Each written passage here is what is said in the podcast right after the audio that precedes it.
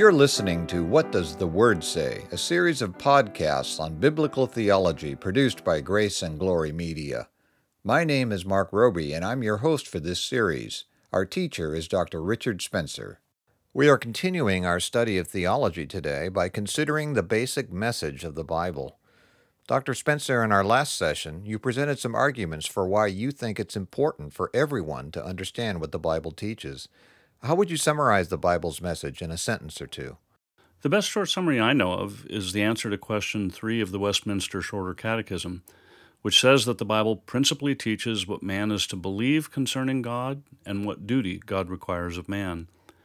But of course, the Bible is not just a series of doctrinal statements and bare commands, it's also a historical document that teaches us about how God has interacted with His creation from the very beginning and it's in the course of giving us this history, which includes all sorts of fascinating true characters and stories and poetry and so on, that the Bible teaches us what we are to believe and what duty God requires of us.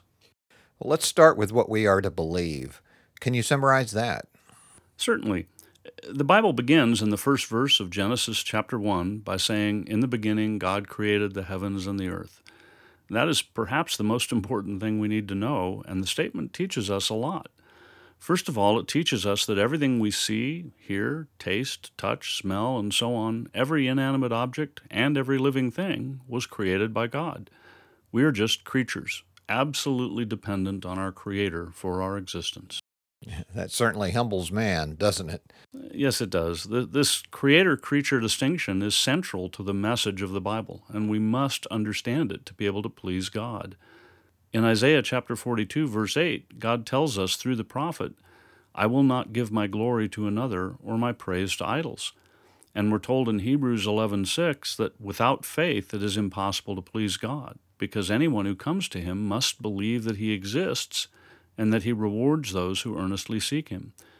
In other words, we must grasp this creator creature distinction. The first line of the first chapter of the first book of John Calvin's famous work, The Institutes of the Christian Religion, reads Our wisdom, insofar as it ought to be deemed true and solid wisdom, consists almost entirely of two parts the knowledge of God and of ourselves. And I might add that the Bible says that the fear of the Lord is the beginning of wisdom. But what else does the first verse teach us? The first three words in the beginning teach us two things. First, that all creation had a beginning. Before God's creative work, the universe simply didn't exist. And secondly, God Himself did not have a beginning. He is eternal. Now, let me stop you there for just a moment, because you'll hear people ask, Who created God? I tend to think this is a nonsensical question, but what do you say? I would say, first of all, that there must be something or someone that is eternal. As we noted in our first session, if there ever was a time when absolutely nothing existed, then nothing would exist now, because nothing comes out of nothing.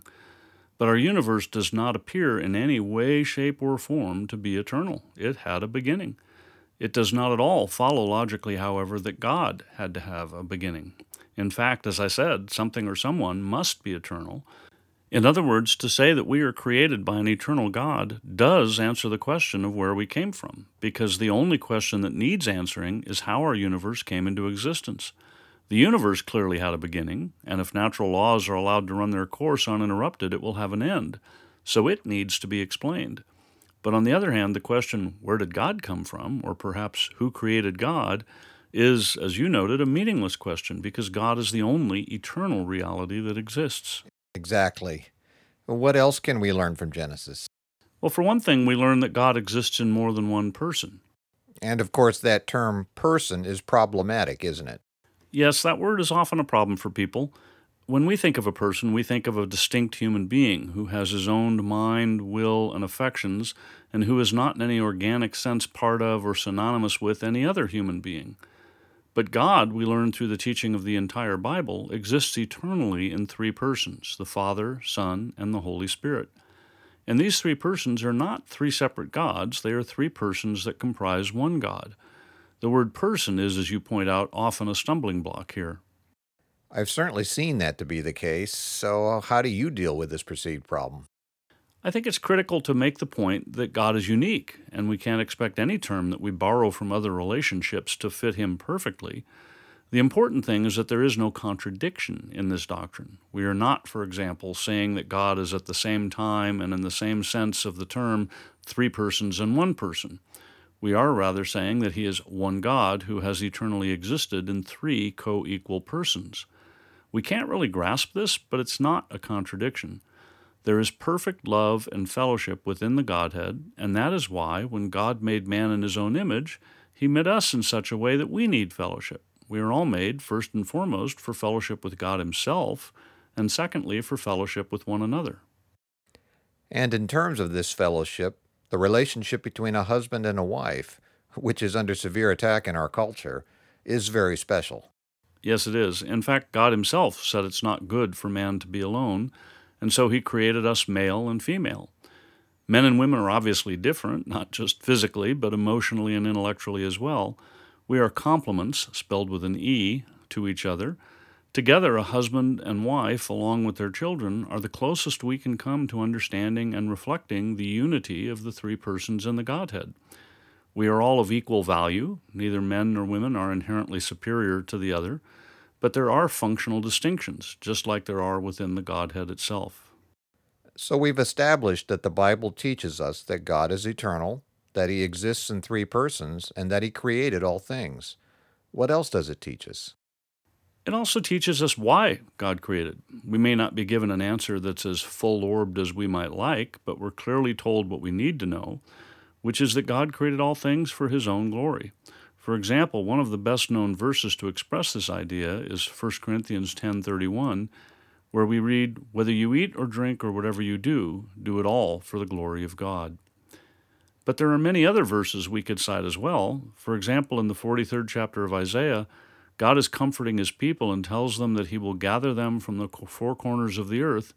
And in verse 7, God says that he will gather, quote, everyone who is called by my name, whom I created for my glory, whom I formed and made, unquote. Finally, in Philippians 2, after describing the amazing humility of Christ in dying for our sins, Paul tells us in verses 9 through 11 Therefore, God exalted him to the highest place and gave him the name that is above every name, that at the name of Jesus every knee should bow in heaven and on earth and under the earth, and every tongue confess that Jesus Christ is Lord to the glory of God the Father. And it isn't just living beings that exist for God's glory. The 19th Psalm famously opens with the line, The heavens declare the glory of God, the skies proclaim the work of his hands. Over and over in the Bible, we're told that God will not give his glory to another. That's a huge disappointment to most people. And yeah, if, if we're honest, we all have a tendency to think that the world revolves around us. But the reality is that we are finite, dependent, weak, sinful creatures who haven't even been around all that long and exist only because of God's mercy. And yet, sad to say, most of what passes for religion today revolves around how to make our life better. In other words, it's anthropocentric, man centered. Eh, you've hit the nail on the head. But the Bible is very different. It is theocentric, or God centered, from beginning to end. I'm sure you've come across people who think it's somehow unseemly for God's purpose in creating to be His own glory. Uh, how would you answer them? I think there are two things we need to understand about the fact that God created all things for His own glory. The first is that creation does not in any way add to God's glory. He doesn't need us or anything else in creation. He has had perfect fellowship within the Godhead for all eternity, and as I said, man has not been around very long. So the idea that he somehow needed us for fellowship or needed our worship is, is simply nonsensical.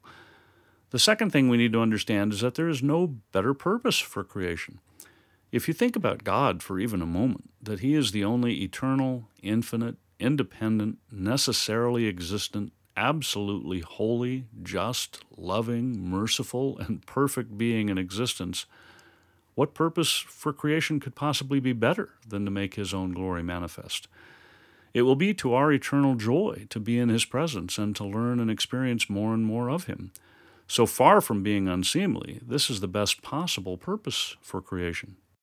And of course, we're also told that God Himself takes pleasure in His creation. For example, we read in Psalm 147, verse 11, that the Lord delights in those who fear Him, who put their hope in His unfailing love. Yeah, I like that verse. It's sometimes a bit surprising when you look at how badly sin has messed up the world, but God definitely derives pleasure from His creation. And I think this is why we also enjoy creating. We're made in God's image, so we enjoy making things, whether it's painting or writing or making music or whatever. That always amazes me to think that we've been created in God's own image. What else does the Bible tell us about ourselves? The Bible teaches us that man was made perfect by God, but that he had the ability to disobey if he chose to. And as we know, Adam did disobey God. I think this is the greatest mystery of all. It's called the mystery of iniquity. Why on earth would Adam and Eve, or Satan before them, disobey and rebel against God? I mean, they enjoyed perfect fellowship with him and lacked nothing. And yet Satan wanted to be God and fell from his exalted position. And then he led Adam and Eve into sin as well by tempting them with the prospect of being gods. And so they sinned against God, which is called the fall. The result was exactly what God told them it would be. They immediately died spiritually, meaning that they lost fellowship with God, and they started to die physically, and eventually did die, of course. And all of their posterity, with the sole exception of Jesus Christ, inherited their sinful nature. In other words, we are fallen. And it's pretty easy to see the results in the morning newspaper, isn't it? Yeah, it is. And you don't have to look very far.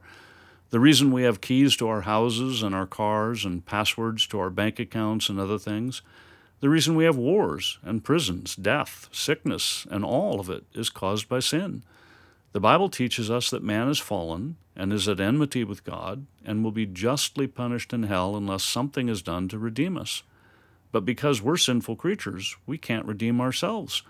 Nothing I do is ever perfect. Even if I do something that is in and of itself a good thing, my motives and execution will not be perfect. So there's absolutely nothing I can ever do to pay for my own sins. Everything I do is worthy of condemnation, not commendation.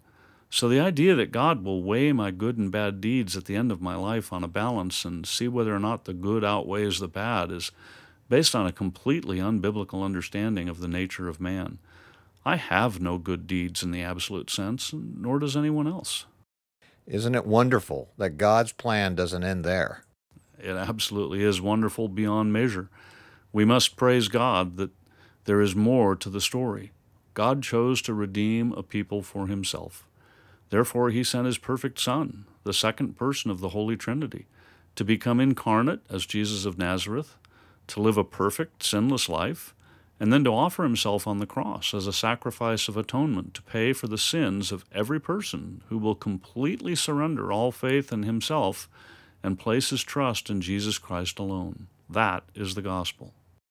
And the word gospel, of course, means good news, which it most definitely is. We're just about out of time for today. Do you have anything else that you'd like to add?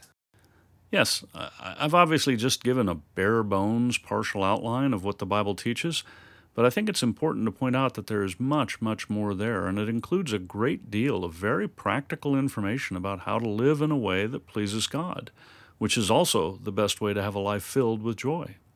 What the Apostle Peter called joy inexpressible and full of glory. Amen. That ends our time for today. Let me summarize what we've covered so far. We've seen that the Bible teaches us that God is eternal, that He exists in three persons, that He created all things, that He created us for His own glory, that man fell by sinning against God, and that God sent His Son, Jesus Christ, to redeem sinful men through faith in Him. I think that sums it up. Great. I look forward to seeing you next time. You've been listening to What Does the Word Say? Brought to you by Grace and Glory Media, and I'm Mark Roby. In our next session, Dr. Spencer will continue with this brief summary of the Bible, and we hope you'll join us. The session you heard today is available, along with all other sessions, in the archive on our website at whatdoesthewordsay.org. We also have a free book available to you entitled Good News for All People, written by Reverend P.G. Matthew founder and senior minister of Grace Valley Christian Center. To request your free copy of this excellent summary on the biblical message of salvation, go to whatdoesthewordsay.org.